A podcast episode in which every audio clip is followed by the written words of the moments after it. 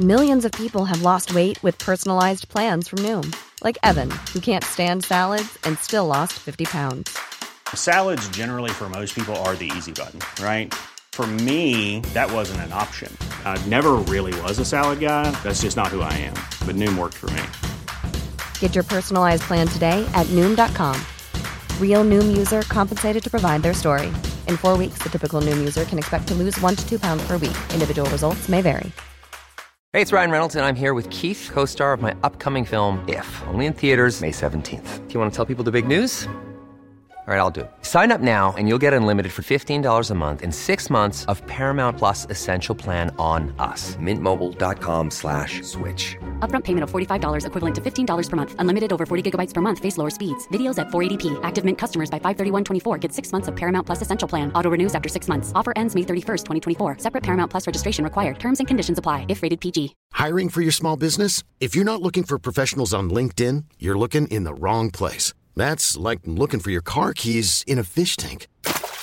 LinkedIn helps you hire professionals you can't find anywhere else, even those who aren't actively searching for a new job but might be open to the perfect role. In a given month, over 70% of LinkedIn users don't even visit other leading job sites. So start looking in the right place. With LinkedIn, you can hire professionals like a professional. Post your free job on linkedin.com slash achieve today.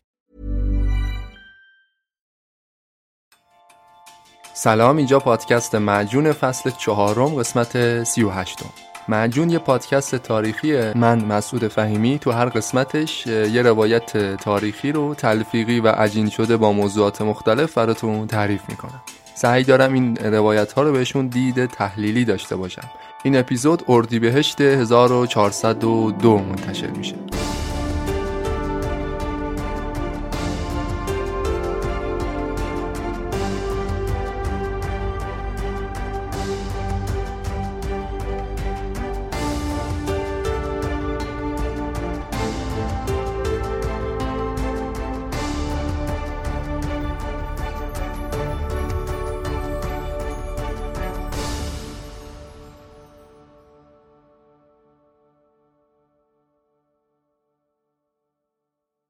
میانه های قرن بیستم تو آلمان یه تئوری معروف بین مردم جا افتاده بود.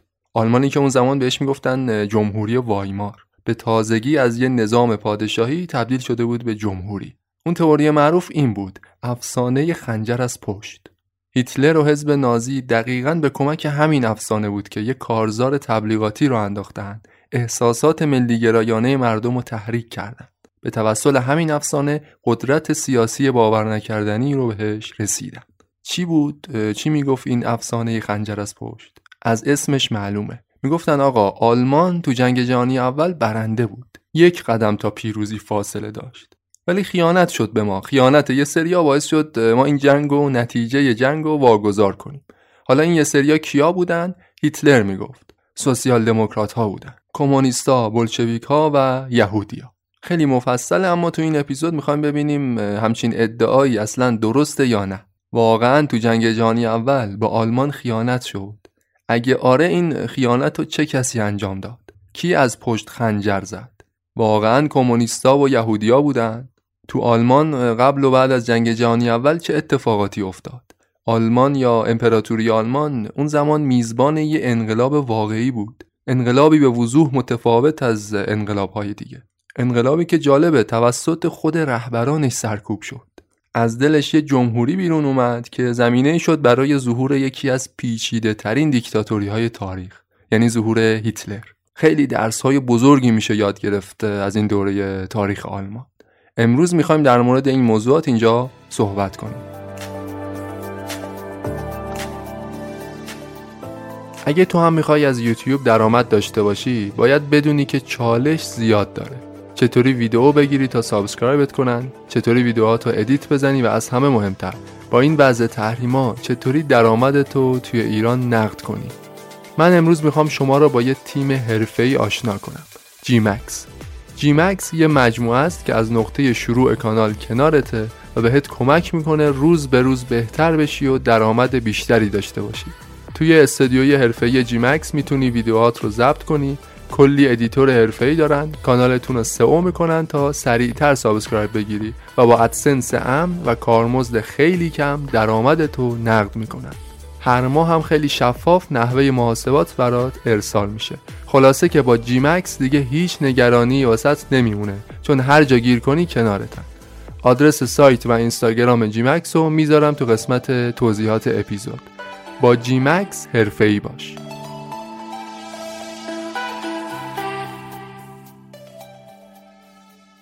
خب می‌دونید دیگه این اولین اپیزود منجون از فصل جدیده. تو این فصل برخلاف روال قبلیمون می‌خوام منابع اپیزود رو اولش معرفی کنم. شاید اینجوری بیشتر این نظر براتون جا بیفته که حرفایی که تو این پادکست گفته میشه هیچ کدوم نظریات خودم نیست. از دل یک کتاب از فکر یه نویسنده دیگه اومده بیرون. حالا کتاب، فیلم، مقاله، مستند فرقی نمی‌کنه. من اینجا فقط نظریات یک کس دیگه ای رو دارم به شما منتقل می‌کنم. رفرنس اصلی برای این اپیزود کتابیه به نام خیانت به انقلاب. نوشته آقای سباستیان هافنر. به خاطر تحقیقاتش تو تاریخ معاصر آلمان خیلی مشهور شده بود. چند تا اثر معروفش هم تو ایران ترجمه شده. مثلا یکیش همین خیانت به انقلاب. یه کتاب دیگهش به نام از بیسمارک به هیتلر. این کتاب هم باز یکی دیگه از منابع همین اپیزوده. یه مقدار روی کرده چپگرایانه داره تو کتابش. خودش ده سال بعد از اینکه کتابو نوشته بود گفته بود که من خیلی با خشم و عصبانیت این کتابو نوشتم. احتیاج به اصلاح و بازنویسی داره اما اصل محتوای کتاب رو اصلا انکارش نکرد. کتاباش یکی دهه 60 یکی دهه 80 نوشته شده. یعنی زمانی که هنوز آلمان شرقی و غربی بودن. جنگ سرد هنوز وجود داشت. خود نویسنده هم سال 1999 از دنیا رفته. به جز کتابای آقای هافنر ما اومدیم در مورد انقلاب آلمان. این کتابا هم بررسی کردیم. کتاب تاریخ آلمان 1871 تا 2005 نوشته آقای پیتر سولینگ. یه سری منابع فرعی هم داشت این اپیزود. مثلا کتاب روزا لوکزامبورگ نوشته تونی کلیف کتاب اصلاح یا انقلاب نوشته خود روزا لوکزامبورگ.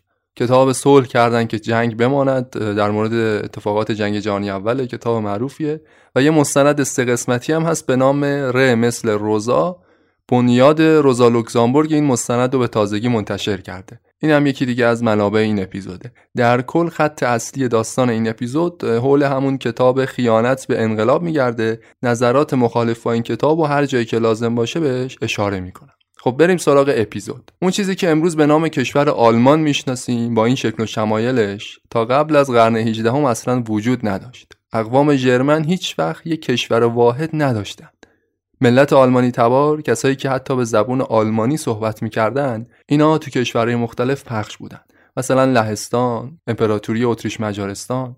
یک کشور دیگه هم بود تو قرن 19 هم به نام پادشاهی پروس. در کنار امپراتوری قدرتمند اتریش مجارستان و در کنار فرانسه. درصد قابل توجهی از جمعیت آلمانی تبار رو تو خودش داشت. کلی قلمرو کوچیک و بزرگ دیگه هم بودن در کنار پروس. که آلمانیا توش زندگی می‌کردن. یعنی تعداد آلمانیایی که خارج از پروس زندگی می‌کردن از خود جمعیت پروس بیشتر بود. تا اینکه تو اواسط قرن 19 پادشاهی پروس قلمرو خودش رو گسترش داد. با بعضی از کشورهای همسایش یک پارچه شد. بعضی دیگهشون هم تو جنگ شکست داد. پروس سال 1866 تو جنگ با اتریش مجارستان پیروز شد. بعدش هم یه پیروزی خیره کننده داشت در برابر فرانسه. مناطق آلمانی نشین رو از فرانسه پس گرفتن. این پیروزی پروس در مقابل فرانسه در حقیقت انتقام شکستی بود که تو زمان ناپل اون خورده بودن خلاصه پروس یه ابرقدرتی شد برای خودش. سال 1870 بود که دیگه بعد از پیروزی در مقابل فرانسه امپراتوری آلمان تأسیس شد. پادشاه پروس شد اولین قیصر آلمان اما قدرت اصلی این امپراتوری نوظهور صدر اعظمش بود. یه سیاستمدار کارکشته به نام اوتوفون بیسمارک. پیروزی در برابر اتریش و فرانسه رو همین آقای بیسمارک به دست آورده بود. بیراه نیست اگه بگیم که امپراتوری آلمان رو در واقع بیسمارک تأسیسش کرد. خیلی شخصیت مهمیه ساعتها میشه در موردش حرف زد. اما خب اینجا موضوع اپیزود ما نیست به گفتن اسمش اکتفا می‌کنیم ازش رد میشیم. خلاصه ملت آلمان برای اولین بار تو قرن 19 به عنوان یک قدرت بزرگ اروپایی به دنیا معرفی شد. اتفاقا انقلاب صنعتی هم تازه تو همون سالها بود که موجش به سرزمین آلمان رسید. جامعه آلمان به سرعت در حال صنعتی شدن بود. خیلی دیرتر از انگلیس و فرانسه اما خیلی سریع این فرایند رو طی کرد. تبدیل شد به یه قول صنعتی به یه رقیب جدی برای انگلیس و فرانسه و روسیه نویسنده میگه تو قرن 19 هم آلمان از تک تک این کشورها قدرت بیشتری داشت اما در مقابل ائتلافی از اونها ضعیف به نظر می‌رسید بگذاریم حالا. تاریخ پیدایش آلمان رو خیلی خلاصه دارم میگم. تاریخ امپراتوری آلمان تاریخ جنگه. اصلا اسم دیگه این کشور رو گذاشتن امپراتوری جنگ. چرا که با سه تا جنگ متولد شد و دو تا جنگ جهانی رو راه انداخت. اگه به تاریخ قبل و بعد از امپراتوری آلمان نگاه کنی متوجه میشی که آلمانیا اتفاقا خیلی هم جنگ طلب نبودند جنگ های خیلی کمی رو آغاز کردند هموار ملتی بودند ضعیف مطرود و متواضع. سالها تو حاشیه بودند. همین موضوعات آلمانیا رو تشنه قدرت می‌کرد. یه نقل قول معروفی است از یه سیاستمدار آلمانی میگه ملت آلمان خسته است. از سالها عظمت ادبی و نظریه پردازی علمی از این چیزا دیگه خسته شده. اون چیزی که ما آلمانیا امروز خواهانش هستیم قدرته. قدرت و قدرت. هر چیزی که به ملت آلمان قدرت بده براش با ارزشه. این آقا درست می‌گفت. ملت آلمان آرزوی خروج از این ماهیت منفعل داشت. مخصوصا وقتی که به واسطه امپراتوری تازه تأسیسشون تو اوایل قرن بیست به یه ابرقدرت تبدیل شده بودن هم از لحاظ نظامی و هم از لحاظ اقتصادی و صنعتی. با انگلیس و فرانسه شروع کردن به رقابت استعماری و دقیقا تو همین راستا بود که جنگ جهانی اول آغاز شد. حالا این مقدمه طولانی رو گفتم که برسم به اینجا. احزاب سیاسی آلمان. امپراتوری آلمان از همون اولش دیکتاتوری مطلقه نبود. پادشاه صدر اعظم اینا همه کاره نبودن. پارلمان وجود داشت. پارلمان آلمان معروف بود به رایشتاگ. خیلی قدرت سیاسی خاصی نداشت رایشتاگ. بیشتر قدرت دست پادشاه بود و صدر اعظم. اما بالاخره پارلمان هم وجود داشت. قانون گذاری می‌کرد. امپراتوری آلمان یه قانون اساسی شبه پارلمانی داشت. پارلمان هم که می‌دونید دیگه یه جایی برای گفتگو و تبادل نظر بین نماینده های احزاب مختلف. حزب لیبرال بود حزب محافظه کار حزب مرکزی آلمان اما حزب اصلی اپوزیسیون دولت SPD بود سوسیال دموکرات سوسیال دموکراسی اینجا محور اصلی ماست برای داستان این اپیزود. حزب سوسیال دموکرات آلمان یا همون SPD تقریبا همزمان با تأسیس امپراتوری آلمان به وجود اومد. یعنی سال 1870 از همون ابتدای تأسیسش اینطور نبود که حزب قانونی باشه. حزب جونداری بود خارج از مرزهای امپراتوری قدرت داشت طرفدار میلیونی داشت بین طبقه کارگر بین نظامیا. اما تو خود آلمان یه حزب رادیکال به حساب می‌رفت. تا سالها اعضای اسپیدی تحت تعقیب و شکنجه بودند. تو رایشتاک تا دو دهه هیچ نماینده ای نداشتن. یا اگه داشتن خیلی محدود از طیف میانه بودند به خاطر اینکه اسپیدی ذاتا یه حزب انقلابی بود. توی کشوری مثل آلمان نیروی هدایتگر جامعه پادشاه بودن و اشرافزاده ها سوسیال دموکراسی با اون ایدئولوژی های خاص خودش می‌تونست علیه همچین ساختاری تقیان کنه. به همون دلیلی که تو روسیه تزاری چپگره ها رو دستگیر می‌کردن شکنجه و اعدامشون می‌کردن به همون دلایل تو آلمان هم همین بلاها سرشون میومد سالها اینا رو به حاشیه روندن. تا اینکه بعد از دوران صدر اعظمی بیسمارک سوسیال دموکراسی هم دچار تحول شد. یعنی چی؟ یعنی از ماهیت انقلابی خودشون فاصله گرفتن. قیصر جدید آلمان سیاستش این بود که اسپیدی رو به رسمیت بشناسه. دیگه کم کم سوسیال دموکراتان به جای اینکه یه حزب انقلابی تقیانگر باشن داشتن تبدیل می شدن به یه حزب حکومتی اصلاح طلب. شروع کردن به فعالیت سیاسی تو چارچوب قانون اساسی امپراتوری آلمان. تو انتخابات شرکت کردند، نماینده دادن تو رایشتاگ کرسی گرفتن. به مرور متقاعد شدند که اون نظام پادشاهی که این همه می‌گفتند علیهش انقلاب کنیم همچین حکومت بدی هم نیست. میشه در چارچوب قوانینش فعالیت کرد. اصلاحش کرد لاغر از 1912 به بعد دیگه اسپیدی یکی از قوی ترین احزاب رایشتاگ بود. کسایی که تا همین چند سال پیش شدیداً تحت تعقیب و شکنجه بودند. حالا به یه قدرت پارلمانی رسیدن تو ساختار قدرت رژیم سهیم شدن Hey, it's Ryan Reynolds and I'm here with Keith, co-star of my upcoming film If, only in theaters May 17th. Do you want to tell people the big news? All right, I'll do it. Sign up now and you'll get unlimited for $15 a month in six months of Paramount Plus Essential Plan on us. Mintmobile.com slash switch. Upfront payment of $45 equivalent to $15 per month. Unlimited over 40 gigabytes per month. Face lower speeds. Videos at 480p. Active Mint customers by 531.24 get six months of Paramount Plus Essential Plan. Auto renews after six months. Offer ends May 31st, 2024. Separate Paramount Plus registration required. Terms and conditions apply if rated PG. I'm Sandra, and I'm just the professional your small business was looking for. But you didn't hire me because you didn't use LinkedIn jobs. LinkedIn has professionals you can't find anywhere else, including those who aren't actively looking for a new job but might be open to the perfect role, like me. In a given month, over 70% of LinkedIn users don't visit other leading job sites. So if you're not looking on LinkedIn, you'll miss out on great candidates like Sandra. Start hiring professionals like a professional. Post your free job on linkedin.com/achieve today. البته سوسیال دموکراسی که میگم طبیعتا منظورم یه نفر نیست دیگه. طیف های مختلفی از گروه های فکری مختلف تو جریان سوسیال دموکراسی آلمان عضویت داشتن. از کمونیستای دو آتیشه گرفته تا ملیگراها میانه‌روها جناح راست سوسیال دموکراسی به همه این طیف ها می‌گفتن SPD هرچی هم که میگذشت اختلافشون بیشتر می‌شد. یه گروه از اینا بودن همون ماهیت انقلابی اولیه‌شون رو حفظ کردن. یعنی به هیچ وجه با حکومت کنار نیومدن. به بهای ورود به رایشتاگ حاضر نشدن نظام پادشاهی قیصر رو تایید کنند. اینا در اقلیت بودن. برخلاف اکثر سوسیال دموکرات‌ها که دیگه وارد رایشتاگ شدن، ماهیت انقلابی رو گذاشتن کنار، جناح چپ اسپیدی ولی همون راه رادیکال انقلاب رو در پیش گرفت. از اینجا به بعد بود که یه پرسش اساسی، یه مسئله اختلاف فرانگیز جریان سوسیال دموکراسی آلمان رو متفرق کرد. سوال این بود: اصلاح یا انقلاب؟ تو همون سال 1898 یه مقاله جنجالی با همین موضوع منتشر شد. عنوان مقالش هم همین بود اصلاح یا انقلاب. مقاله رو یکی از اعضای سرشناس اسپیدی نوشت. یکی از سوسیال دموکرات‌های جناح چپ. اونایشون که انقلابی بودن. کسی که تبدیل شد به یکی از مهمترین چهره های سوسیال دموکراسی تو تاریخ اروپا.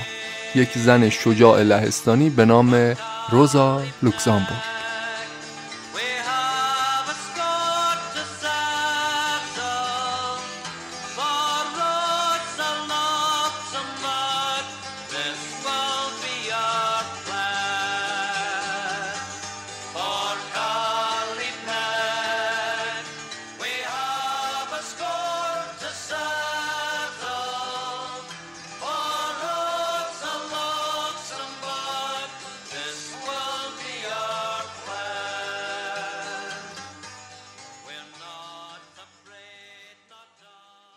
Done. خانوم روزالینا لوکزامبورگ معروف به روزا لوکزامبورگ پنجم مارس 1871 به دنیا آمد. توی خانواده یهودی تو لهستان جایی که اون زمان بیشترش جزء قلمروی روسیه تزاری بود. روزا دختر باهوشی بود. تو همون سالهای مدرسه زبون فرانسوی رو یاد گرفت، زبون روسی رو یاد گرفت. تو پنج سالگی به خاطر شکستگی ناحیه لگن تو بیمارستان بستری شد. تا آخر عمرش هم به خاطر درد لگن رنج می برد. بعد از اینکه مدرسه رو تموم کرد تو همون لهستان قبل از اینکه بره دانشگاه رو آورد به فعالیت سیاسی. هنوز 16 سالش نشده بود رفت توی حزب زیرزمینی تو ورشو ثبت نام کرد به نام حزب پرولتاریا. یه حزب چپگرا و تجزیه طلب. کمتر از دو سال بعد حزب پرولتاریا اومد یه اعتصاب عمومی رو تو لهستان راه انداخت. اما کارشون خیلی به نتیجه خاصی نرسید. بیشتر اعضاشون دستگیر شدن روزا هم فرار کرد رفت به سوئیس. سوئیس اون موقع تبعیدگاه انقلابیون روسیه بود. محافل زیرزمینیشون با انقلابیون چپگرا یه دانشگاه ایدئولوژی کامل بود برای روزا سالها تو همون سوئیس زندگی کرد همونجا دانشگاه رفت. تو رشته اقتصاد، ریاضیات و فلسفه تحصیل می‌کرد. دکتراش رو هم سال 1897 گرفت از دانشگاه زوریخ. اونجا تو سوئیس یه روزنامه سیاسی هم تأسیس کرد به نام آرزوی کارگران تو روزنامهش از جریان سوسیال دموکراسی می نوشت از لهستان از روسیه از آلمان. ملیگره های لهستانی رو ازشون انتقاد می کرد می گفت کسایی که برای استقلال لهستان دارن مبارزه می کنند مبارزهشون باید علیه سرمایهداری و امپریالیسم باشه نه فقط تلاش برای جدایی لهستان از روسیه. برخی نظریاتش با لنین هم حتی مخالف بود. می‌گفت انقلاب نباید از راه خشونت آمیز باشه بلکه باید با آگاهی طبقه کارگر همراه بشه. اون سالها مبارزه چپگراها تو روسیه فقط محدود می‌شد به یه سری اقدامات تروریستی. اما روزا از آگاهی طبقه کارگر صحبت می‌کرد از آموزش و از دموکراسی. می‌گفت آزادی فقط برای کسایی نیست که با هم هم نظر باشند. آزادی همواره یعنی آزادی دگر اندیشان چندین قدم از همتایان روسی خودش جلوتر بود. سباستیان هافنر نویسنده روزا رو اینطوری توصیف می‌کنه. یک سخنران پرشور، یه اندیشمند اصیل و در عین حال یه زن جذاب و خونگرم. بسیار پیشبینی ناپذیر عمل می‌کرد و هنوزم یکی از بزرگترین چهره های قرن بیستم به شمار میره. با این حال فقط نوشتن برای روزا کافی نبود. اون به انقلاب فکر می‌کرد. انقلاب برای روزا شیوه زندگیش بود. برای تحقق این رویاش باید از سوئیس بیرون می‌رفت. می‌رفت یه کشور دیگه یه جایی که بتونه رویای انقلاب رو دنبال کنه. تو روسیه و لهستان که تحت تعقیب بود سوسیال دموکراسی روسیه رو مثلا عقب مونده میدونستش. برای همین انتخاب شد مهاجرت به آلمان جایی که تو اون سالها جریان سوسیال دموکراسی داشت قدرت می‌گرفت. یه ازدواج سوری ترتیب داد با یه پسر آلمانی که بتونه تابعیت آلمان رو بگیره. پنج سال بعد هم ازش طلاق گرفت. دکتر روزا لوکزامبورگ 27 ساله به آلمان مهاجرت کرد کی؟ 1898 بلافاصله به اسپیدی ملحق شد حزب سوسیال دموکرات آلمان. اون زمان اسپیدی داشت با همون مسئله معروف دست و پنجه نرم کرد مسئله اصلاح یا انقلاب. روزا هم اومد یه مقاله جنجالی منتشر کرد. برای اینکه اصلاح طلبی رو زیر سوال ببره مقاله مفصلی منتشر کرد با این عنوان اصلاح یا انقلاب. این مقاله مفاهیم عمیقی از سوسیالیسم تو خودش داشت. بین نخبگان آلمان اون زمان خیلی سر و صدا کرد. باعث شد روزا خیلی مشهور بشه. روزا تو این مقاله معروفش یه چنین حرفایی رو می‌زد. می‌گفت آیا سوسیال دموکراسی با اصلاح اجتماعی مخالفه؟ آیا این موضوع می‌تونه انقلاب اجتماعی و دگرگونی نظام رو که هدف نهایی ماست در برابر اصلاح اجتماعی قرار بده؟ مسلما نه. از نظر سوسیال دموکراسی بین اصلاح اجتماعی و انقلاب رابطه تفکیک ناپذیری وجود داره. به این معنا که اصلاح اجتماعی وسیله است و انقلاب یک هدف نهایی. به خاطر بهبود وضعیت زحمتکشان به خاطر ارتقای دموکراسی تو این وضعیت موجود تنها یک راه برای ما وجود داره. مبارزه طبقاتی قبضه قدرت سیاسی و الغای سیستم سرمایهداری. دولت امپریالیست بین سوسیالیسم و سرمایهداری همش داره یه دیواری می‌سازه که این دیوار مدام بلندتر میشه. فقط پتک انقلابه که می‌تونه این دیوار رو تخریب کنه. در واقع روزا هم با سوسیالیسم میانه رو منفعل مخالف بود و هم با چپگرایی خشونت آمیز که لنین تو روسیه داشت ترویجش می‌کرد. یک راه سومی رو داشت به جامعه معرفی می‌کرد. هنوز یه سال نشده بود از ورود روزا به آلمان میگذشت تونست خودش رو به عنوان یکی از رهبران تأثیرگذار سوسیال دموکراسی معرفی کنه. تا هفت سال بعدش هم همچنان به تفکرات خودش پایبند بود. زندگی نسبتا آزادانه ای داشت تو آلمان. از راه تدریس امرار معاش می‌کرد. جالبه فردریش ابرت رهبر آینده اسپیدی اون سالا خودش شاگرد روزا بود. اقتصاد بهش تدریس می‌کرد. همین آقا خودش بعدها میشه رهبر اسپیدی اولین رئیس جمهور آلمان. حالا می‌رسیم بهش. سال 1905 یه انقلاب نافرجام تو روسیه اتفاق افتاد. روزا هم دوباره برگشت به لهستان که از این جریان انقلاب جا نمونه. اما تو اپیزود مربوط به انقلاب روسیه هم گفتم انقلاب 1905 شکست خورد. شکست خود روزا هم همونجا تو ورشو دستگیرش کردند. به خاطر تابعیت آلمانیش مجبور شدن خیلی زود آزادش کنند. دوباره برگشت به آلمان اما قبل از ورودش به آلمان تو فلان با لنین یه دیداری داشت. در مورد مسائل مختلف با همدیگه گفتگو کردند. خلاصه روزا برگشت به آلمان تدریس و نوشتن و دوباره از سر گرفت. تا قبل از سالهای جنگ جهانی اول چندین اثر مهم از خودش منتشر کرد. مهمترین و معروفترینش کتابی بود به نام انباشت سرمایه. سال 1913 منتشر شد. مطالبش بسیار مفصل بود و عمیق. این کتاب را از لحاظ عمق محتوا از لحاظ سبک نگارش و خیلی از فاکتورهای دیگه نزدیکترین اثر می‌دونن به کتاب سرمایه مارکس. روزا تو کتاب معروفش آینده سرمایهداری رو اینطوری توصیف می‌کرد. می‌گفت سرمایهداری اونقدر به تقسیم منابع دنیا از طریق رقابت‌های استعماری ادامه میده تا اینکه بالاخره یه جنگ جهانی آغاز بشه می‌گفت سرمایهداری فقط از طریق نابود کردن کشورهای دیگه می‌تونه به حیاتش ادامه بده وقتی هم که دیگه مستعمره جدیدی برای تصرف کردن باقی نمونه بازارها وارد بحران میشن مرحله نهایی سرمایهداری بروز یک فاجعه خواهد بود فاجعه ای که روزا پیش بینی می کرد سال 1914 از راه رسید. سال شروع جنگ جهانی اول بود. با همه این تشدد آرا اسپیدی تا اون زمان حداقل اتحاد ظاهری خودش رو حفظ کرده بود. اما این دفعه سر موضوع جنگ دیگه نتونستن با هم دیگه کنار بیان. سوال اساسی اصلاح یا انقلاب این بار توی پوستین جدید خودشو نشون داد. جنگیدن یا نجنگیدن. در برابر حکومتی که می‌خواست با دنیا وارد جنگ بشه سوسیال دموکرات ها تکلیفشون چی بود؟ رهاش می‌کردن یا همراهیش می‌کردن؟ خب واضح بود مخالفان روزا جناح راست اسپیدی میان روها اینا با جنگ موافق بودن. در اکثریت هم بودن. طرفدارای جنگ جناح راست اسپیدی به مخالفانشون برچسب خیانت زدن. می‌گفتن شما به وطنتون پشت کردید. الان که یه جنگ میهنی در راهه به جای اینکه پشت آلمان باشید به فکر اختلافات حزبی خودتونید. قیصر آلمان هم می‌گفت من از این به بعد دیگه هیچ حزبی رو نمی‌شناسم. من فقط آلمان رو می‌شناسم. اما مخالفای جنگ جناح اقلیت اسپیدی روزا هم یکی از اینا بود. می‌گفتن نه این یه جنگ میهنی نیست یه جنگ توسعه طلبانه است. یه جنگی در خدمت اهداف امپریالیستی. جنگ ملت ها نیست جنگ میان قدرت هاست جنگ بین ابرقدرت ها برای تصاحب منابع دنیا. این حرف با این که الان شاید خیلی درست به نظر برسه اما اون زمان در اقلیت بود. برچسب وطن فروشی بهش خورد. برچسب وطن فروشی به همون ساختار شکنایی که از اولش هم با نظام پادشاهی آلمان موافق نبودند.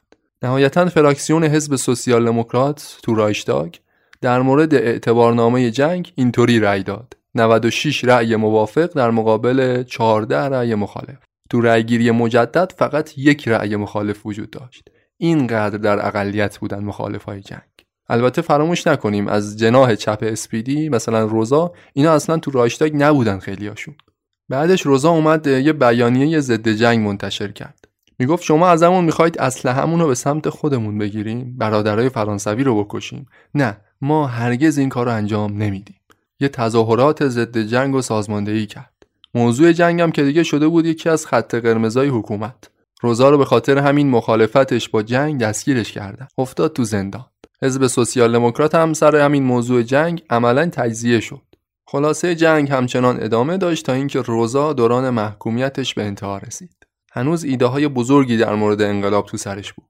تو صحبتاش می‌گفت این جنگ بهترین فرصت تا برای همیشه از شر سرمایهداری رها بشیم.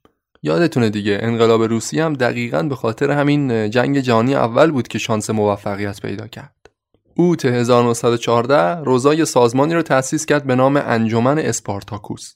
اسپارتاکوس اسم یه برده بود تو زمانهای قدیم علیه امپراتوری روم شورش می‌کرده. روزا به کمک انجمن اسپارتاکوس یه جنبش انقلابی رو آغاز کرد. گروه اسپارتاکوس تبدیل شدن به رادیکال ترین جناح SPD. کسایی که از اولش هم با نظام پادشاهی آلمان مخالف بودند اولین گروهی بودند که سریعتر از همه فریاد می‌زدند می‌گفتند ورود آلمان به جنگ اروپا خواسته ما نیست. پشت کردن به اهداف سوسیال دموکراسیه اما خب در اقلیت بودن و حرفشون خریدار چندانی نداشت. به قول اون سیاستمدار آلمانی جامعه آلمان تشنه قدرت بود. فقط چیزی براشون ارزش داشت که بهشون قدرت می‌داد. اعضای جنبش اسپارتاکوس بهشون می‌گفتن اسپارتاکیستا اینا به رهبری روزا لوکسامبورگ شروع کردن به تبلیغات و فعالیت گسترده علیه جنگ جهانی اول. روزا به کارگرا و سربازای آلمانی فراخوان می‌داد که اعتصاب کنند. البته روزا بیشتر یه شخصیت علمی بود یه رهبر الهام بخش بود نه یه لیدر خیابونی. کارش بیشتر صحبت بود و سخنرانی و بیانیه. دستی تو سازماندهی نداشت. آقای هافنر نویسنده اینطور میگه البته. به هر حال مبارزات روزا نتیجه کمی داشت. به هر شکلی که بود تونست انقلاب و تو آلمان پرچمش رو بالا نگه داره. اون حتی از توی زندان هم دست بردار نبود. دوباره دستگیرش کردن تا سالهای پایانی جنگ همچنان زندانی بود. از توی زندانم بیانیه می‌داد کتاب و مقاله مینوشت. یه روزم بیکار نمیشست. حالا داستان زندگی روزا رو تا اینجا تو ذهنتون نگه داری تا آخر اپیزود. بریم سراغ صحنه سیاست آلمان. اواخر جنگ جهانی اول روزا تو زندانه.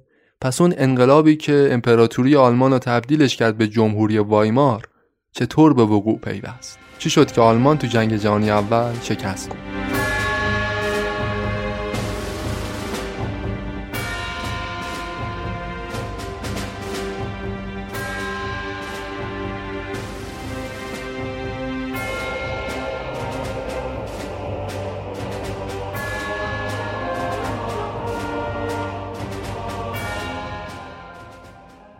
اکتبر 1917 تو جریان جنگ جهانی اول تزار روسیه سرنگون شد. لنین و دار دستش رهبران جدید روسیه قصد داشتن کشورشون رو از جنگ جهانی خارج کنن.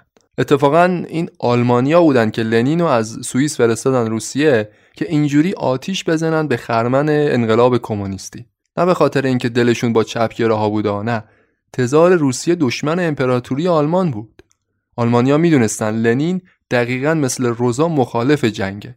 اگه تو روسیه قدرت بگیره این کشور رو از جنگ جهانی خارج می‌کنه. و این اتفاق به نفع آلمانیا تموم می‌شد. همین اتفاق هم افتاد. لنین به محض اینکه تو روسیه قدرت گرفت قرارداد صلح با آلمان رو امضا کرد. سربازای روسی میدون جنگ رو خالی کردند. ارتش آلمان شروع کرد به پیشروی تو جبهه شرق. امپراتوری آلمان تو جنگ جهانی اول حتی به اندازه هیتلر تو جنگ جهانی دوم پیشروی کرده بود. بیشتر از اون چیزی که تو قرارداد صلحشون با روسیه توافق کرده بودن تو جبهه شرق جلو رفتن. اشتباهشون هم دقیقا همینجا بود. روسیه که دیگه تو جنگ حضور نداشت. دیگه دلیلی نبود که بخوان این همه تو جبهه شرق پیشروی کنند. به جاش باید نیروهاشون رو متمرکز می‌کردن تو جبهه غرب. جایی که فرانسه و انگلیس بودن. این کارم کردن اما خیلی دیر. ارتش آلمان به خاطر پیشروی بیش از اندازه تو جبهه شرق خسته و از کار افتاده شد. خیلی دیر به مناطق غربی رسید. این اشتباه استراتژیک بزرگ آلمانیا مرتکب شدند. در حالی که دست بالا رو داشتن تو جنگ با کنار رفتن روسیه می‌تونستن پیروز نهایی باشن ولی همه چیز به یک باره تغییر کرد. البته این نظر آقای هافنره کتاب تاریخ آلمان نظر دیگه ای داره میگه شکست آلمان از مدتها قبل حتمی شده بود از مدتها قبل از خروج روسیه تو جنگ کنار رفتن روسیه فقط می‌تونست فرصت دوباره ای باشه که نشد. نتونستن از این فرصت استفاده کنند اما تو صحنه سیاست آلمان کی تصمیم می‌گرفت؟ سیاست های مهم جنگ و کی صادر می‌کرد؟ پادشاه صدر اعظم؟ نه هیچ کدوم. مهمترین نهاد تصمیم گیرنده جنگ تو آلمان اون زمان سازمانی بود به نام فرماندهی عالی ارتش. هرچی فرماندهی عالی می‌گفت پادشاه و صدر اعظم هم تاییدش می‌کردند در واقع تو سالهای جنگ یه دیکتاتوری نظامی تو آلمان برقرار بود. قدرت رایشتاگ و دولت از کار افتاده بود. تو فرماندهی عالی هم در واقع تصمیم گیرنده اصلی یه نفر بود. یه ژنرال با نفوذ و البته یه سیاستمدار کار کشته. کسی که اتفاقا اسمشو کم شنیدی. اریش لودندورف. میگن این آقا چنان قدرتی تو سالهای جنگ تو آلمان به دست آورده بود که قبل از هیتلر هیچ کس هیچ کدوم از سیاستمدارای آلمان به چنین قدرتی نرسیده بودند. به خاطر پیروزی های متعدد آلمان تو جبهه شرق لودندورف محبوبیت بالایی به دست آورده بود بین مردم. پیروی از لودندورف تضمین پیروزی تو جنگ بود برای قیصر و برای صدر اعظم. اتفاقا بسیاری از تصمیمات غلط جنگ و همین آقای لودندورف به تنهایی می‌گرفت. مثلا همون پیشروی بیش از اندازه تو جبهه شرق. اما شکست آلمان تو جنگ جهانی اول هیچ کس به پای ارتش و فرماندهی عالی ننوشت چرا که این آقای لودندورف با سیاست مرموزانه که داشت شکست جنگو به مخالفانش هدیه داد حیثیت خودش و حیثیت ارتش رو کاملا حفظ کرد حالا چطوری میگم بهتون هافنر نویسنده میگه اوایل 1918 مردم آلمان خودشونو پیروز قطعی جنگ می‌دونستن. ارتش آلمان روسیه رو کنار زده بود. تو جبهه شرق خیلی پیشروی می‌کرد. تو جبهه غربم دست بالا رو داشت. اما مهمترین عملیاتشون تو جبهه غرب عملیات قیصر شکست خورد. شکست خوردن و سرزمین های اشغالی آلمان یکی یکی توسط انگلیسیا و فرانسویا داشت تصرف می‌شد. از اون طرف امپراتوری اتریش مجارستان، امپراتوری عثمانی اینا متحدان آلمان بودن تو جنگ اما تضعیف شدن داشتن سقوط می‌کردن پشت آلمان خالی شد آمریکا هم از 1917 به بعد به نفع متفقین وارد جنگ شده بود. کفه ترازو به نفع متفقین سنگینی می‌کرد. اینطوری فقط در عرض چند ماه تا اواسط 1918 کاملا به سمت متفقین ورق برگشت. روزنامه نگارهای آلمانی هنوز داشتن برای خودشون مطالبی منتشر می‌کردن در مورد پیروزی نهایی آلمان تو جنگ. اما دقیقا تو همین زمان فرمانده های نظامی آلمان دنبال مفاد قرارداد صلح بودن. فرماندهی عالی ارتش تو سپتامبر 1918 تقاضاش یه آتشبس 24 ساعته بود. مردم شوکه شدند. شکست آلمان تو جنگ حتی تصورش هم برای هیچ کس قابل قبول نبود. اریش لودندورف مغز متفکر ارتش آلمان مرد با نفوذ صحنه سیاست اصلا دلش نمی‌خواست ننگ شکست تو جنگ بیفته گردن خودش و ارتش آلمان. به خاطر همین همزمان که شرایط صلح با متفقین رو داشت مهیا می‌کرد یواشکی و چراغ خاموش تو اتاق فکر خودش یه توطعه رو برنامه ریزی کرد. یه توطعه برای تغییر شکل حکومت آلمان. افسانه خنجر از پشت از همینجا بود که دیگه کلید خورد. لودندورف می‌خواست چیکار کنه؟ می‌خواست قبل از پذیرش قطعی شکست مخالفان حکومت آلمان رو بیاره روی کار. که مسئولیت شکست تو جنگ متوجه رژیم کنونی آلمان نباشه. لودندورف و همفکرانش اگه تو جنگ میباختن دیگه چیزی برای از دست دادن نداشتند. خطر انحطاط کامل خطر تجزیه حکومت آلمان رو تهدید می‌کرد. لودندورف به جای اینکه به عقیده خودش به این جنگ بیفایده ادامه بده تصمیم گرفت حکومت آلمان رو به اپوزیسیون داخلی تقدیمش کنه. هدیه ای که ننگ شکست غریب الوقوعش تو جنگ همراهش بود. به جز همه این مسائل خود ویلسون رئیس جمهور آمریکا یکی از شرایط صلحش با آلمان این بود. اینکه رژیم آلمان متحول بشه. منطبق بشه بر اصول دموکراسی یعنی پایان سلطنت قیصر. این تقاضای آمریکایی‌ها بود برای صلح با آلمان. یعنی به عبارت دیگه پادشاه باید از قدرت کنار می‌رفت. بنابراین لودندورف یک انقلاب از بالا رو تئوریزه کرد طراحی کرد. رژیم جدید آلمان رو طراحیش کرد قبل از اینکه مردم بخوان به وجود بیارنش قبل از اینکه متفقین پایه گذاریش کنن. اما کی می‌تونست جای پادشاه رو بگیره؟ جایگزین رژیم فعلی آلمان چی می‌شد؟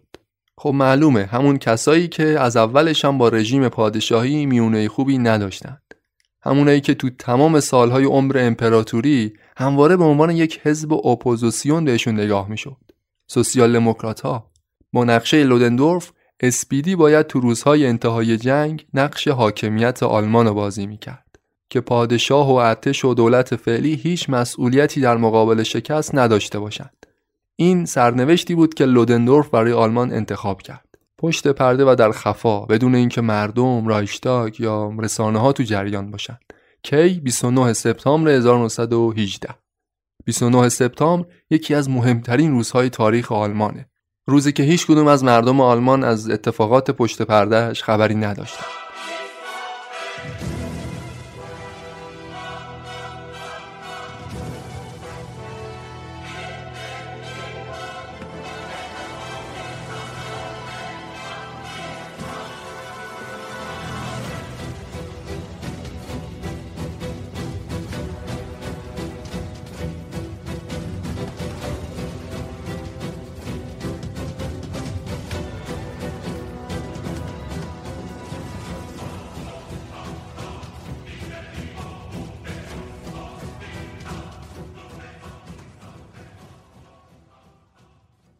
تو ماه اکتبر فرماندهی عالی ارتش به همه احزاب سیاسی راشتاگ اعلام کرد هرچی سریعتر برای توقف جنگ برنامه ریزی کنند. لحظه لحظه شکست لودندورف به نظر می رسید. اما تو همین لحظه شکست هم دقیقا همون آدم خونسرد همیشگی بود. همزمان با این اتفاق لودندورف مخفیانه به رهبر اسپیدی پیشنهاد کرد قدرت آلمان رو تصاحب کنه. رهبر اسپیدی کی بود اون زمان؟ فردریش ابرت. یکی از شخصیت های اصلی داستانه اسمش رو حتما تو خاطر داشته باشید. فردریش ابرت رهبر سوسیال دموکرات ها همون کسی که گفتم قبلا شاگرد لوزا لوکزامبورگ بود. ولی از جناح راست اسپیدی جناح مخالف روزا جزء اصلاح طلبا بود. ابرت از لودندورف پیشنهادی گرفت که خودش و حزبش سالها آرزوشو می‌کردن. تو چارچوب قواعد اصلاح طلبانه چنین هدفی رو سالها دنبالش بودند یعنی پارلمانی شدن کامل حکومت. تغییر قانون اساسی و حذف پادشاه در یک کلام دموکراسی. اونم نه هر دموکراسی سوسیال دموکراسی دموکراسی از جنس سوسیالیسم. حکومت آلمان یه حکومت سوسیال دموکراتیک می‌شد. اسپیدی می‌شد رکن اساسی حاکمیت کشور. دولت و ارتش و همه نهادها رو تو مشتش می‌گرفت. چنین چیزی رو فردریش ابرت حتی تو جسورانه ترین رویای خودش هم تصور نمی‌کرد. پیشنهاد لودندورف ابرت پیشنهاد انتقال قدرت بود. اما در واقع لودندورف اونو فریب داد. وقتی حاضر شد صحنه قدرت رو خالی کنه که دیگه پذیرش شرایط صلح با متفقین اجتناب ناپذیر بود. هدیه لودندورف به ابرت یه ننگ شکستم همراهش داشت. شاید هم ابرت فریب نخورد. شاید بدنامی مسئولیت شکست رو با چشم باز قبولش کرد و اینو بهای منصفانه می‌دونست برای قدرتی که قرار بود بهش منتقل بشه. البته لودندورف قصدش این نبود که نهاد سلطنت رو به کلی بیاد نابود کنه. می‌خواست سوسیال دموکرات ها برای اولین بار دولت تشکیل بدن. صدر اعظم اونا تعیین کنند. صدر اعظم بشه نایب السلطنه آلمان تا روزی که ولیعهد به سن قانونی برسه. یعنی هدف لودندورف این بودش که فقط قیصر ویلهم دوم از سلطنت کنار بره. نهاد سلطنت همچنان باقی بمونه. با این تفاوت که دیگه رایشتاگ قدرت اصلی مملکت باشه. تصمیم گیرنده اصلی حزب باشه نه پادشاه. خلاصه پنجم اکتبر فردریش ابرت تو جلسه عمومی رایشتاگ گفتش که دولت و مجلس هر دوشون برای اتمام جنگ و قرارداد صلح با متفقین دارن تلاش می‌کنن مهمتر از اون تو حرفاش از تغییر بنیادی تو قانون اساسی صحبت می‌کرد. از تولد مجدد دموکراسی تو آلمان. گفت این یه نقطه عطف تو تاریخ آلمان. لودندورف هم اواخر ماه اکتبر به دستور قیصر از مقامش برکنار شد. بعدش هم فرار کرد رفت به سوئد. فردریش ابرت موند و دولت لیبرال که به زودی باید سرنگون می‌شد. جاشو می‌داد به سوسیال دموکرات ها و پادشاه ضعیف و مردمی بسیار گیج و سردرگم. خودتون رو بذارید جای مردم آلمان. تا آگوست 1918 فکر می‌کردن برنده قطعی جنگند. خودشون و رژیم پادشاهی آلمان و بزرگترین قدرت دنیا می‌دونستند اما فقط طی دو سه ماه دولت مردانشون داشتن از قرارداد صلح حرف می‌زدند. در واقع شکست تو جنگ. داشتن می‌گفتن رژیم پادشاهی قرار متحول بشه. قانون اساسی تغییر کنه. از برنده به بازنده تبدیل شدن و رژیم پادشاهی چندین سالشون با همه اون عظمت و شکوهش در حال فروپاشی بود. یه چنین تغییرات گسترده ای اونم تو عرض دو سه ماه ذهن آدما رو ناخودآگاه کجا می‌بره؟ تئوری توطعه افسانه خنجر از پشت. ارتش آلمان با همه تزلزلش تو ماهای اکتبر و نوامبر بازم انسجام داشت می‌تونست بجنگه. چنین ارتش منسجمی رو مجبورش کردن از متصرفات خودش عقب نشینی کنه. همه این اتفاقات دست به دست هم داد تا افسانه خنجر از پشت متولد بشه. تئوری به شدت ملی گرایانه و خیانت محور مردم آلمان هیچی از اتفاقات 29 سپتامبر نمی‌دونستند. از اقدامات پشت پرده لودندورف هیچ اطلاعی نداشتند. خیانت پذیرش شکست و جنگ و به پای کسایی نوشتن که قرارداد صلح با متفقین رو امضاش کردند. کسایی که تو رایشتاگ از ایده صلح طرفداری می‌کردند و کسایی که به ارتش دستور عقب نشینی دادند. کیا؟ سوسیال دموکرات ها اسپیدی. تو مراحل بعدتر هیتلر به اینا اضافه کرد. به پای کمونیستا نوشت بلشویک ها و یهودیا اما این افسانه سالها بعد تازه تو تبلیغات حزب نازی قدرت گرفت. زمانی که مردم آلمان از انقلاب کردن و از شکست خوردن تو جنگ سرخورده بودند الان ولی هنوز سال 1918 هنوز عده زیادی از مردم طرفدار صلحن از جنگیدن خسته شدن و هنوز پازر لودندورف کامل نشده. لودندورف زمانی که داشت اون توطعه چینی بزرگ و سازماندهی می‌کرد ابعاد توطعهش اونقدر وسیع بود که دیگه نتایجش از دستش خارج شد. توطعه 29 سپتامبر هرچند که موفق بود اما اونطوری پیش نرفت که طراحانش می‌خواستند. همزمان که انقلاب از بالا در حال کامل شدن بود یه انقلاب از پایین هم به جریان افتاد. انقلاب 1918 آلمان و ظهور جمهوری وایمار. این انقلاب از چهارم نوامبر شروع شد. نه از برلین و نه از بین توده های مردم بلکه توی منطقه نظامی و بین سربازای عادی. چهارم نوامبر تو حیات یکی از پادگانای نیروی دریایی ارتش آلمان تو محل برگزاری رژه سربازا و افسرهای پایین رده یه تظاهرات سیاسی رو انداختند علیه فرماندهاشون تو دل یکی از این شلوغی ها یکی از سربازای معترض به فرمانده پادگان شلیک کرد. این شلیک همون جرقه آغاز انقلاب بود. اولین زورآزمایی واقعی بود بین موافقان صلح و مخالفان صلح. داستان از این قرار بود. از سمت برلین فرمان آتشبس موقت به همه ارگانهای نظامی اعلام شد. ولی فرماندهان نیروی دریایی آلمان می‌خواستن آتشبس رو نادیده بگیرند. می‌خواستن یه عملیات جدید علیه بریتانیا راه بندازند.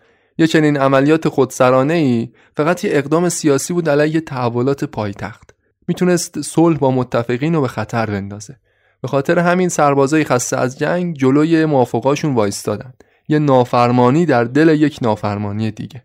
در ادامه این اعتراض و سرپیچی شکل یه شورش همگانی به خودش گرفت. بین کادر نیروی دریایی آلمان یه دو دستگی عمیق ایجاد شد. یه شورش انقلابگونه. پادگان به پادگان پیش می‌رفت. سربازای تقیانگر نیروی دریایی یکی یکی پادگانها و کشتیها رو فتح می‌کردند و پرچم سرخ انقلاب رو به احتزاز در می آوردن. این انقلابی ها آدمایی بودن مخالف با سلطنت و عمدتا چپگرا. طولی نکشید که فقط طی چهار روز فرماندهی نیروی دریایی ارتش سقوط کرد. فرمانده هایی که می‌خواستن فرمان آتشبس و زیر پا بذارن دستگیر یا زندانی شدند. همونایی که می‌خواستن یه عملیات خودسرانه علیه بریتانیا راه بندازند. افسرها و سربازای شورشی شوراهای چند نفره تشکیل دادند کنترل پادگانها را در اختیار گرفتند. این انقلاب پتانسیل اینو داشت که خیلی زود سرکوب بشه. اما دولت و رایشتاگ از این انقلاب حمایت کردند. چون در حقیقت یه شورشی بود در حمایت از فرمان آتشبس دولت. به طرفداری دولت بود. اسپیدی دو تا نماینده فرستاد بین سربازای شورشی به عنوان فرماندار جدید. سربازام از اینا استقبال کردند. اینجوری بود که اسپیدی این انقلاب تازه رو هدایتش عهدهدار شد. این انقلاب فقط مختص کادر نظامی نبود. خیلی زود جنبش انقلابی به شهرهای مختلف آلمان هم سرایت کرد. مثل جنگلی که آتیش می‌گیره و یهو شعله ور میشه. مردم خسته از جنگ مردمی که از وضعیت اقتصادی مملکتشون ناراضی بودن از پادشاه از سیاستمدارای کشور ناراضی بودن. اینا بدون سازماندهی بدون اینکه یه لیدر مشخصی داشته باشن ریختن تو خیابونا. چیزی که تو امپراتوری آلمان داشت اتفاق میافتاد باور کردنی نبود. سربازا و افسرهای دونپایی علیه موافقاشون تقیان می‌کردند اداره پادگانها را در اختیار می‌گرفتند کارگرا تو کارخونه ها شورش می‌کردند شوراهای کارگری تشکیل می‌دادند اشراف زاده ها در حال فرار بودند همیشه تو محافل سیاسی معروف بود که می‌گفتن ملت آلمان هیچ وقت ارزه انقلاب کردن نداره. لنین یه نقل قولی داشت به تمسخر می‌گفت آلمانیا اگه گیشه بلیت فروشی قطار باز نباشه حتی یه ایستگاه قطار رو هم نمی‌تونن تصرف کنن اما انقلاب نوام نه تنها ایستگاه های قطار بلکه کارخونه ها، پادگان ها و همه اماکن مهم سیاسی کشور را تصرف کرد. تو شهرهای غرب آلمان دیکتاتوری نظامی عملا تبدیل شده بود به جمهوری شورایی. شوراهای مشترک کارگرا و سربازا. اینا از جایگزین نهادهای قبلی شده. انقلابیون اکثرا طرفدارای اسپیدی بودن، جناهای مختلفش.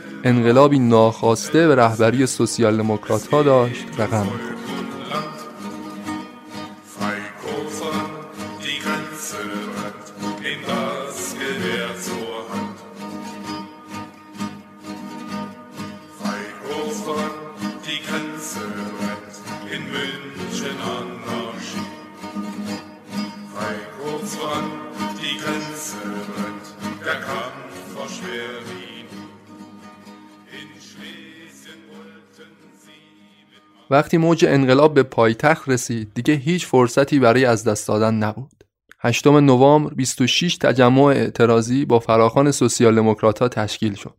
مردم سانت به سانت خیابونای مرکز شهر رو پر کرده بودند. شعار انقلابیون پایان سلطنت بود و تأسیس جمهوری. همزمان با این اتفاق یه بخشی از ارتش آلمان از جبهه غرب بعد از آتش بس داشتن برمیگشتن پایتخت. قیصر آلمان امیدوار بود بتونه به کمک اینا انقلاب و سرکوب کنه. لشکرهای شکست خورده جبهه غرب و به خودش وفادار می‌دونست. اما هیچ کدومشون حاضر نشدند به نفع پادشاه و برای سرکوب انقلاب دست به ماشه بزنند. هیچ کدوم به جز یه گروه اندک. دیگه عملا نیرویی برای سرکوب انقلاب وجود نداشت. قیصر و صدر اعظم لیبرالش هر دوشون ناامید شدند. صدر آلمان قصدش این بود که از مقامش کنارگیری کنه. ریاست دولت رو بسپاره به فردریش ابرت. ابرت به عنوان رهبر یه اپوزیسیون هم انقلابیون به چشم یه لیدر بهش نگاه می‌کردن و همین که یه سیاستمدار اصلاح طلب بود دیگه. رهبر یه حزب حکومتی. قیصر هم به چشم یه ناجی حکومت بهش نگاه می‌کرد. این آدم مجبور شد یه نقش دوگانه رو ایفا کنه. بعد از توافق پشت پردش با لودندورف دیگه نیازی به انقلاب نداشت. خودش و حزبش الان تو موقعیتی قرار داشتن که سالها آرزوشو می‌کردن. ولی از یه طرف هم مردم اونو رهبر خودشون می‌دونستن. ابرت نظرش این بود که این انقلاب و نه سرکوب بلکه باید مهارش کرد. معتقد بود برای آروم کردن مردم قیصر باید استعفا بده. یعنی دقیقا همون چیزی که قبلا تو خفا با لودندورف توافق کرده بودند. اما چیزی اتفاق افتاد که نه لودندورف و نه فردریش ابرت پیش بینیش می‌کرد. اینکه دقیقا همزمان با انقلاب از بالا که اونا طراحیش می‌کردن یه انقلاب از پایینم آغاز بشه. خلاصه روز بزرگ نهم نوامبر از راه رسید. همه مردم برلین تو این روز اعتصاب کرده بودند. به قول وزیر داخله آلمان می‌گفت اگه انقلاب تا فردا سرکوب نشه دیگه امپراتوری وجود نخواهد داشت. نهم نوامبر هم یکی از اون تاریخ‌های سرنوشت سازه برای ملت آلمان. از صبح همین روز تجمعات اعتراضی تو مرکز شهر برلین برقرار بود. مقابل ساختمون رایشتاگ کانون اصلی تجمعات بود. پادشاه از ترس جونش فرار کرده بود رفت به مقر فرماندهی عالی خارج از پایتخت. کورسوی از امید برای احیای امپراتوریش همچنان برقرار بود. تو همین روز بودش که صدر اعظم آلمان به نفع فردریش ابرت کنارگیری کرد. صدر اعظم هم خودش کنار رفت و همین که به پادشاه خیانت کرد بر کناری قیصر ویلهم دوم از مقام سلطنت رسما اعلامش کرد. بدون اینکه پادشاه واقعا خودش بخواد از مقامش کنار بره خبر برکناریش تو پایتخت منتشر شد. بیانیه‌ای که اومد بیرون این بود. پادشاه تصمیم گرفته از تاج و تخت سلطنت چشم پوشی کنه. فردریش ابرت به عنوان صدر اعظم و نایب السلطنه منصوب میشه و همچنین انتخابات عمومی برای تشکیل یک مجمع ملی مؤسسان جهت تعیین شکل آینده حکومت آلمان برگزار خواهد شد. به این ترتیب حکومت نیم سوسیال دموکراتیک تبدیل شد به حکومت سوسیال دموکراتیک. فردریش ابرت به عنوان شخص اول مملکت شناخته شد و همچنین مورد اطمینان انقلابیون هم بود. قدرت حاصل از انقلاب رسید به دست کسی که مصمم بود همین انقلاب رو باید مهارش کرد. هنوز مدت زیادی از ظهر نهم نوامبر نگذشته بود فردریش ابرت اومد رو بالکن ساختمون رایشتاگ مقابل جمعیت می‌خواست براشون سخنرانی کنه گفتش که قدرت به حزب سوسیال دموکراسی منتقل شده. صدر اعظم اختیاراتش رو به من سپرده. بنابراین من از شما می‌خوام که آرامش خودتون حفظ کنید. برگردید خونه هاتون. خیابونای شهر رو خالی کنید. اما مردم انقلابی حاضر نشدن به این راحتی یا کوتاه بیان. با اینکه برکناری قیصر رسما اعلام شده بود اما پادشاه همچنان تو خاک آلمان حضور داشت. بین فرماندهان نظامی معتمدش بود. هر لحظه احتمال داشت سلطنت احیا بشه. چیزی که انقلابیون واقعا می‌خواستن فقط برکناری قیصر نبود بلکه نهاد سلطنت رو می‌خواستن به کلی نابود کنند. یه جمهوری کامل نه یه مشروطه سلطنتی. چیزی که از ابتدا نه اریش لودندورف اینو می‌خواست نه فردریش ابرت. لودندورف هم که تو زمان این اتفاقات کلا تو سوئد بود. ثانیه ها پر استرس طی می‌شد و امپراتوری آلمان چیزی تا پایان راه نداشت. نفری دومی که تو نهم نوامبر بعد از ابرت سخنرانی کرد برای مردم از بالکن ساختمون رایشتاگ یه آدمی بود به نام فیلیپ شایدمن. با اسمش کاری نداریم. نفر دوم اسپیدی بود بعد از فردریش ابرت. اتفاقا خیلی هم از ابرت رادیکال تر بود. این آقا اومد روی بالکن دقیقا برخلاف اهداف فردریش ابرت سخنرانی کرد. برخلاف توافق ابرت با لودندورف بلند فریاد زد گفتش که مرگ بر پادشاه زنده باد جمهوری در واقع اعلام جمهوری کرد. فردریش ابرت می‌خواست فقط ویلهم دوم کنار بره. نهاد سلطنت همچنان باشه برای ولیعهد. اما معاونش کار رو خراب کرد. سلطنت رو کلا ملغا کرد. اتفاقا بعدش هم با هم کلی درگیری شدن. ابرت بهش گفت که تو چه حقی داری اصلا اعلام جمهوری کنی؟ اما دیگه کار از کار گذشته بود. اگه فقط یه صحنه نمادین از انقلاب نوامبر وجود داشته باشه همون صحنه بود. اون موقعی که از بالکن رایشتاگ اعلام جمهوری کردند. البته به صرف سخنرانی نبوده که سلطنت باطل بشه. کسی که آخرین ضربه رو به امپراتوری زد اتفاقا خود جناب پادشاه بود. قیصر ویلهم دوم دیگه هیچ امیدی به احیای امپراتوریش نداشت. برای همین شب نهم نوامبر سرزمین آلمان رو برای همیشه ترک کرد. رفت به کشور هلند. بعد از این سفر فرارگونه دیگه هیچ چیز و هیچ کس نبود که بتونه امپراتوری آلمان رو نجات بده.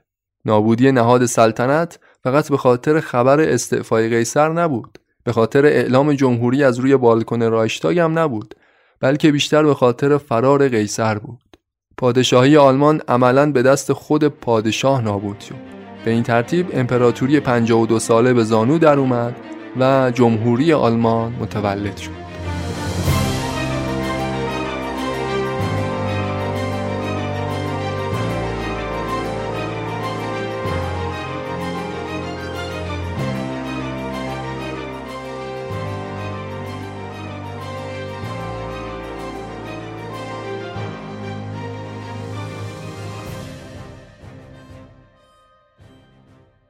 دهم نوامبر یه روز بعد از انقلاب همه چیز آروم به نظر می رسید. پادشاه مخلوع تو هلند بود، اشرافزاده ها از مناسبشون کنار رفتند.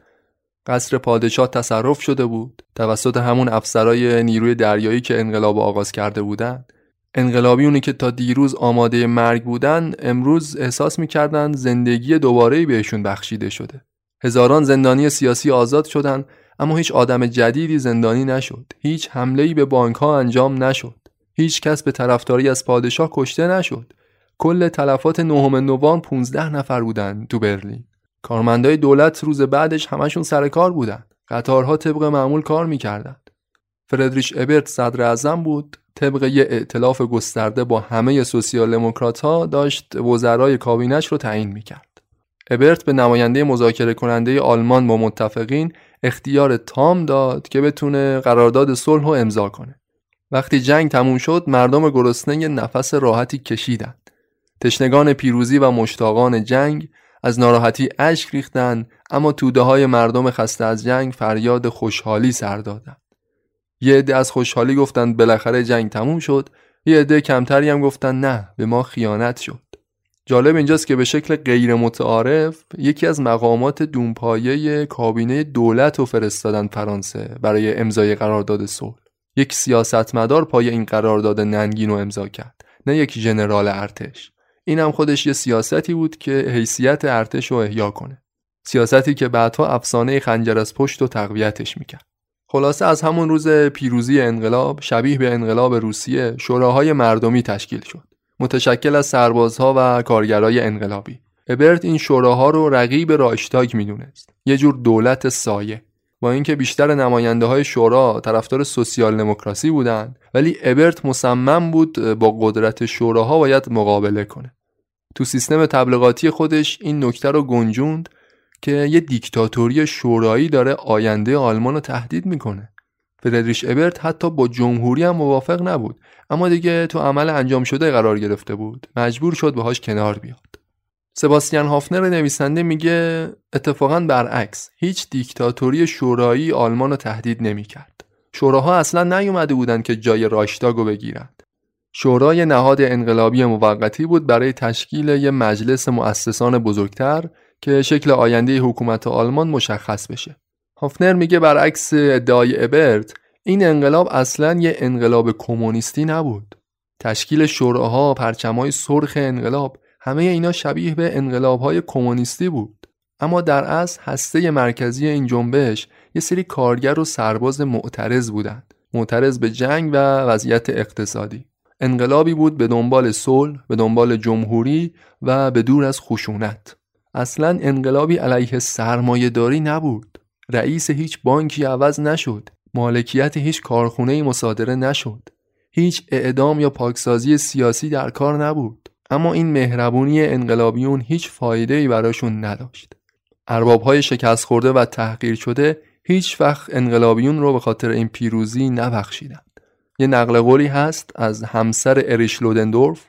می‌گفت شوهرش گفته بزرگترین اشتباه انقلابیون این بود که ما رو بعد از پیروزیشون زنده گذاشتن اگه من به قدرت می رسیدم ابرت و دوستاشو حلقاویز می کردم بگذریم. درست از زمان پیروزی این انقلاب یک ضد انقلاب هم به جریان افتاد.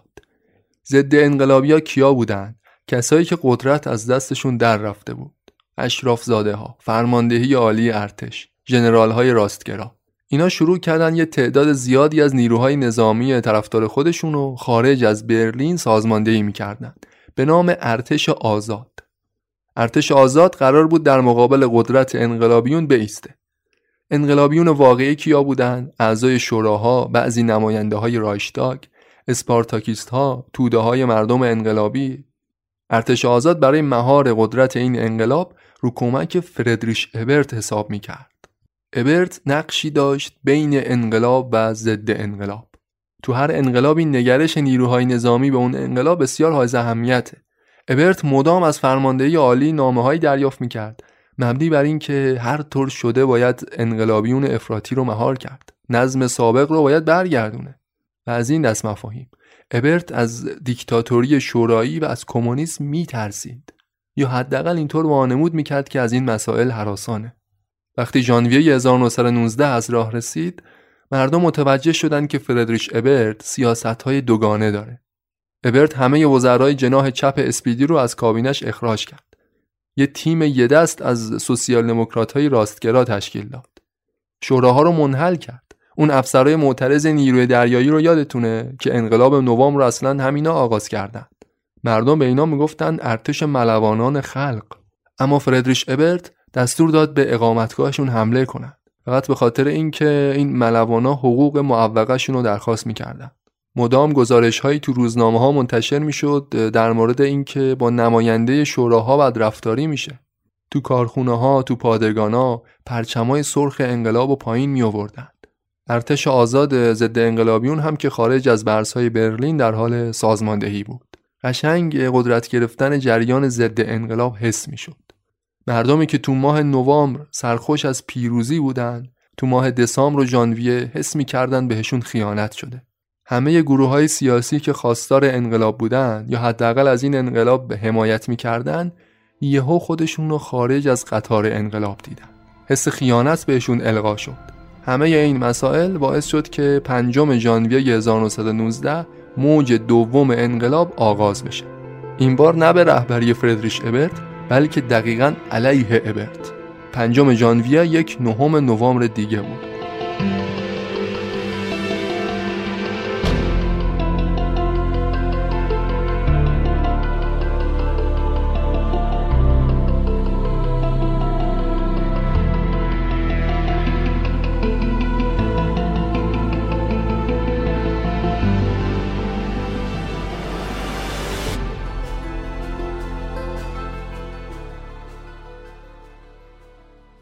پنجم تا دوازدهم ژانویه رو تو تقویم آلمان با این اسم می‌شناسن هفته اسپارتاکوس.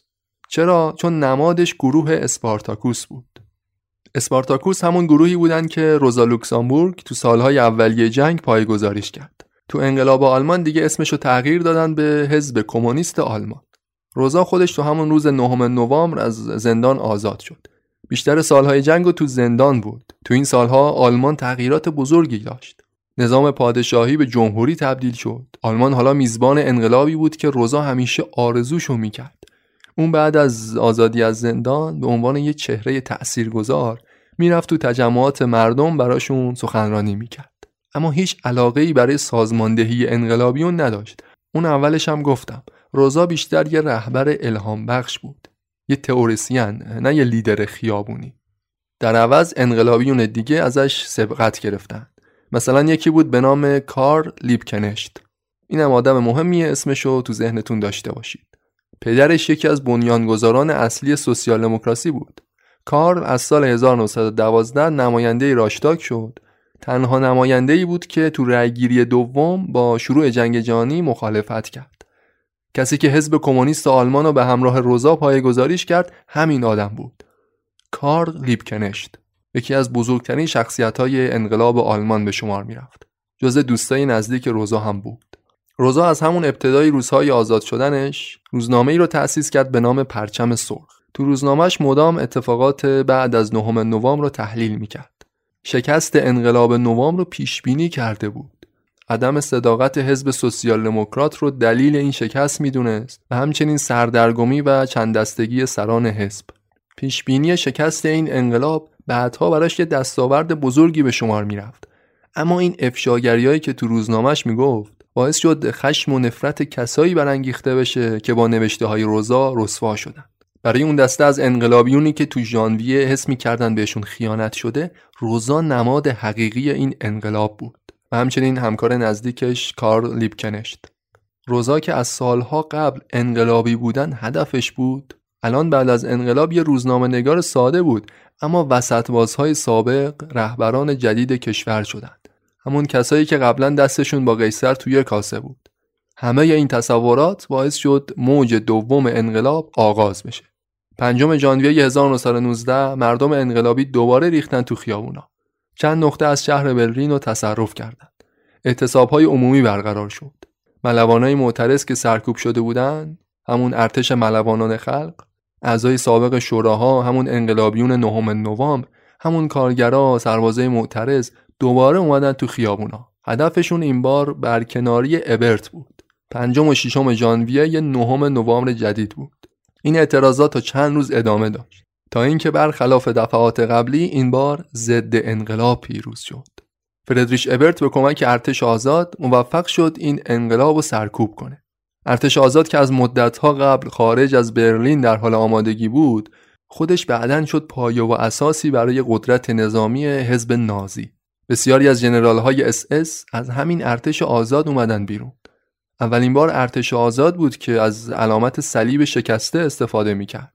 ارتشی که فردریش ابرت برای سرکوب جنبش های کارگری باهاش هم پیمان شد.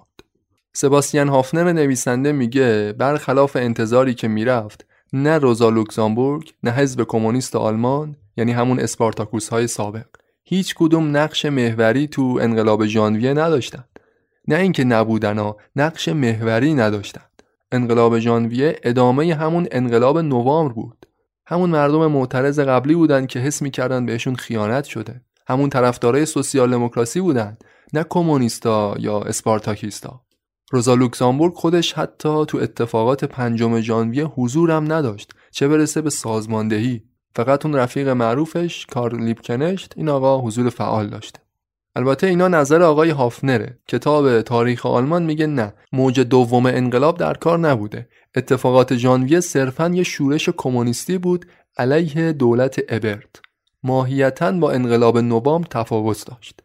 هافنر میگه اما طرف پیروز تو این نبرد فردریش ابرت و دار دستش بودند اینا بودند که انقلاب و مصادره کردند. انقلابی دیگه فقط ابرت بود. قدرت تو مشتش بود و حق داشت تعیین کنه بگه کی انقلابیه و کی ضد انقلابه.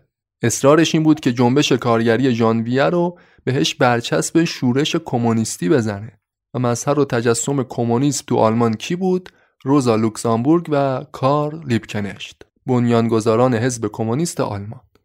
کسایی که سالها تو آلمان نماد انقلاب بودند. حتی زمانی که انقلاب بودن افتخار به شمار نمی رفت اگه این دو نفر به عنوان نمادهای انقلاب از بین می‌رفتند دیگه انقلابی وجود نداشت.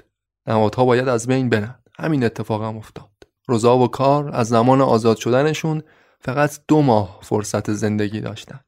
وقتی جنبش جانویه شکست خورد اونا تحت تعقیب بودند. دوستانشون پیشنهاد می‌کردن محافظ شخصی بگیرن اما قبول نکردند به فرار و دستگیری و زندان عادت داشتن ازش نمیترسیدند غافل از اینکه این بار دیگه بار آخره. اصر همون روز هر دوشون رو دستگیر کردند بردنشون به مقر پلیس. از اونجا با ضربه به سر بیهوش شدن. سوار ماشین های جداگونه کردن هر دو رو بردن که سر به نیستشون کنن. کار لیپکنشت بعد از به هوش اومدن ازش خواستن از ماشین پیاده بشه چند قدم فاصله گرفت با تپانچه از پشت بهش شلیک کردن. جسد له شدهش رو هم به عنوان جسد مردی ناشناس تحویل سردخونه شد. روزا اما تو همون ماشین بهش شلیک کردن. جسد نیمه جونش رو هم انداختن تو کانال پر از آب اطراف شهر برلین. تو روزهای آخر قبل از دستگیری روزا تو خونه یکی از دوستاش مخفی شده بود. از همین مخفیگاهش به همراه کار آخرین مقاله از روزنامه پرچم سرخ و به تحریر در آورد مقاله ای که بر حسب اتفاق متن وداعگونه ای داشت. کار لیپکنشت تو این مقاله پایانی نوشته بود که بازندگان امروز برندگان فردان. اگه ما نباشیم برنامه هامون همچنان وجود داره. حاکمان فردای جهان بشریت آزاد شده خواهد بود. روزا هم تو صحبتهای پایانی مقالش گفته بود ای سرسپردگان نظم مورد نظر شما محکوم به شکسته. انقلاب ما به زودی برمیخیزه و با صدای بلند در بوغ و کرنا اعلام می‌کنیم من بودم من هستم و من خواهم بود.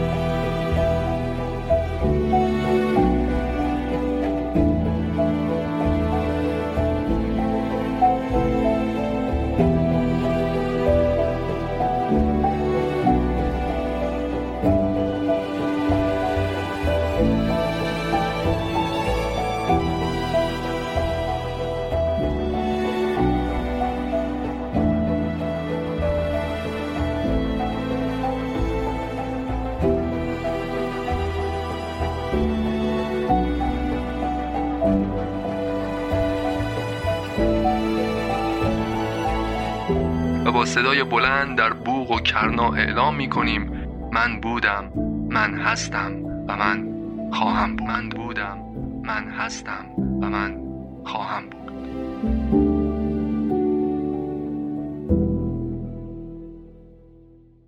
قتل روزا و کار پایان راه ابرت و ارتش آزاد نبود. برای مهار کامل انقلاب از ژانویه تا می 1919 یه جنگ داخلی تو آلمان اتفاق افتاد. جنگ داخلی بین نیروهای ارتش آزاد که به طرفداری از دولت می و مخالفان دولت. این جنگ داخلی از نواحی غرب آلمان شروع شد.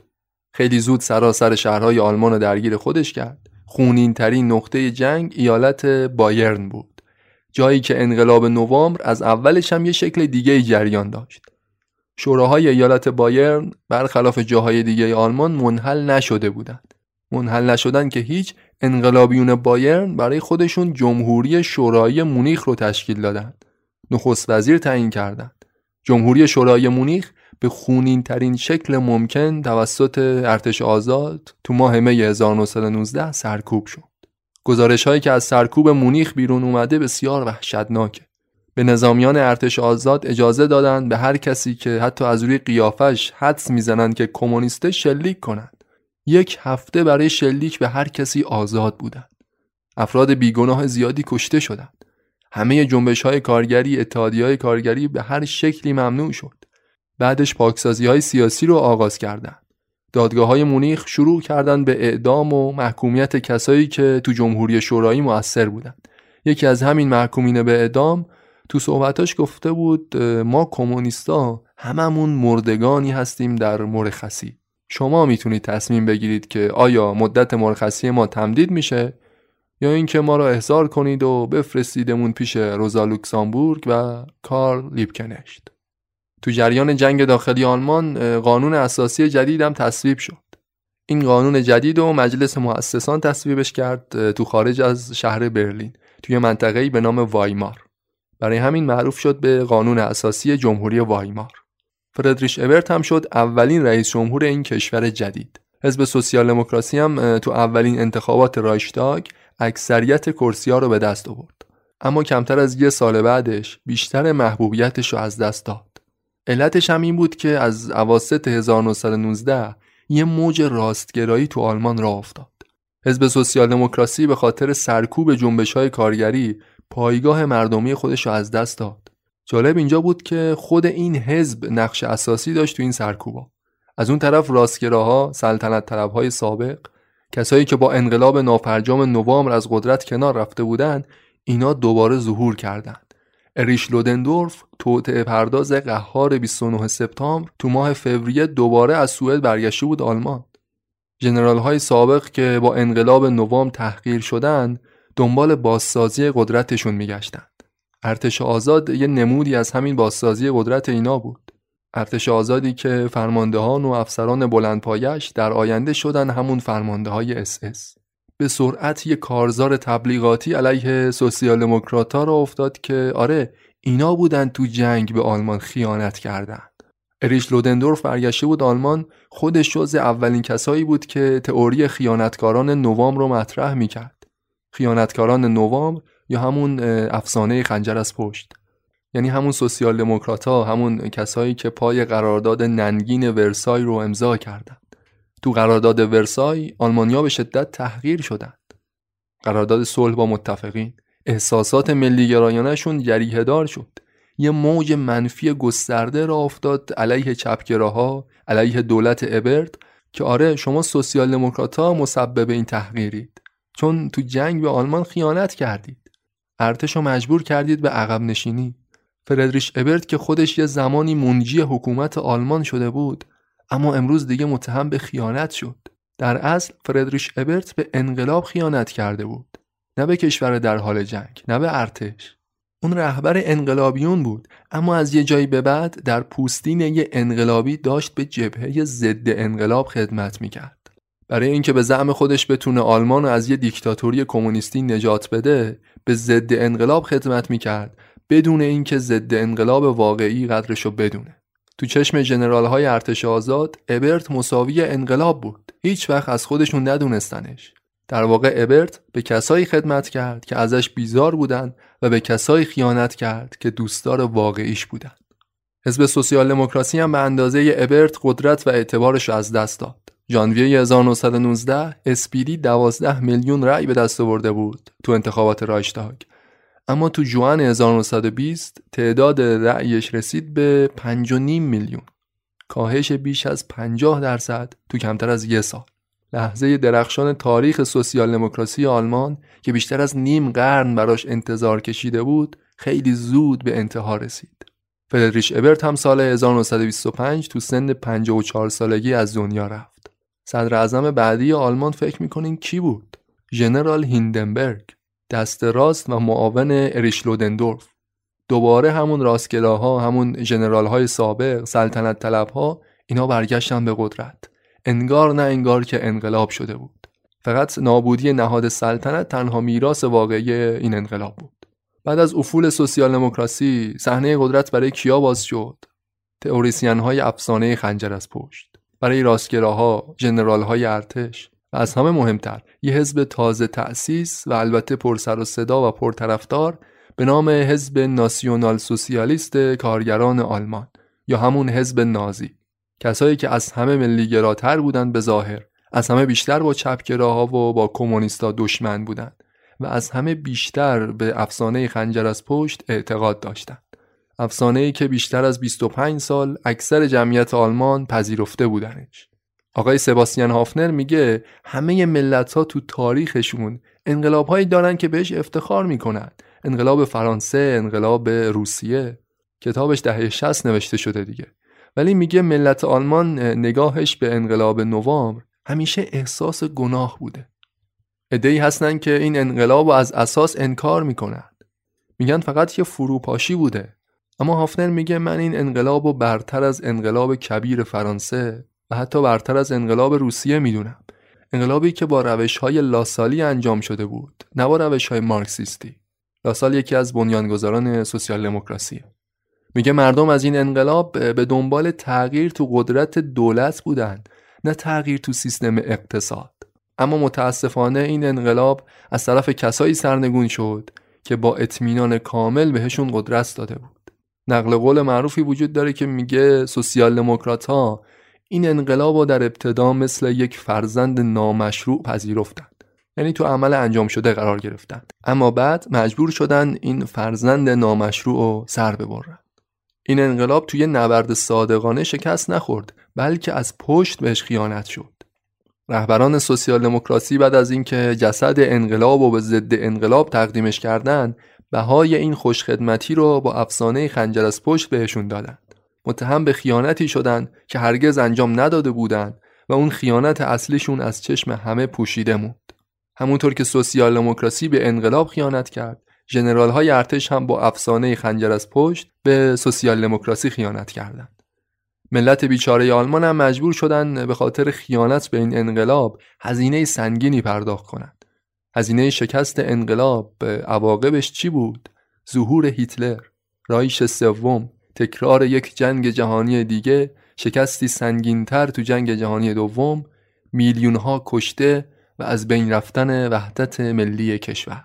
هافنر میگه اگه انقلاب نوامبر واقعا به پیروزی می‌رسید می‌تونست هیچ گنوم از این اتفاقات نیفته. اپیزود رو می‌خوام با یه بریده ای از نوشته های روزا لوکسامبورگ به انتها برسونم. نوشته بود انقلاب وادی عمیقی از مهنت خواهد بود. ما نمی‌تونیم قدرتی داشته باشیم مگر اینکه اکثریتی از کارگرا همراه ما باشند. سوسیالیسم با دستور برپا نمیشه. حتی بهترین و قدرتمندترین دولت‌های سوسیالیست نمی‌تونند این کار رو انجام بدن. سوسیالیسم باید به دست توده ها ساخته بشه توسط تک تک کارگرایی که به زنجیر کشیده شدن این یعنی سوسیالیسم. و حاصل نمیشه مگر تا زمانی که کارگرای آلمان، فرانسه، انگلیس و روسیه دست برادری به سمت همدیگه دراز کنند و همسرایی جنگ افروزان امپریالیست رو خفه کنند. کارگران جهان متحد شوید.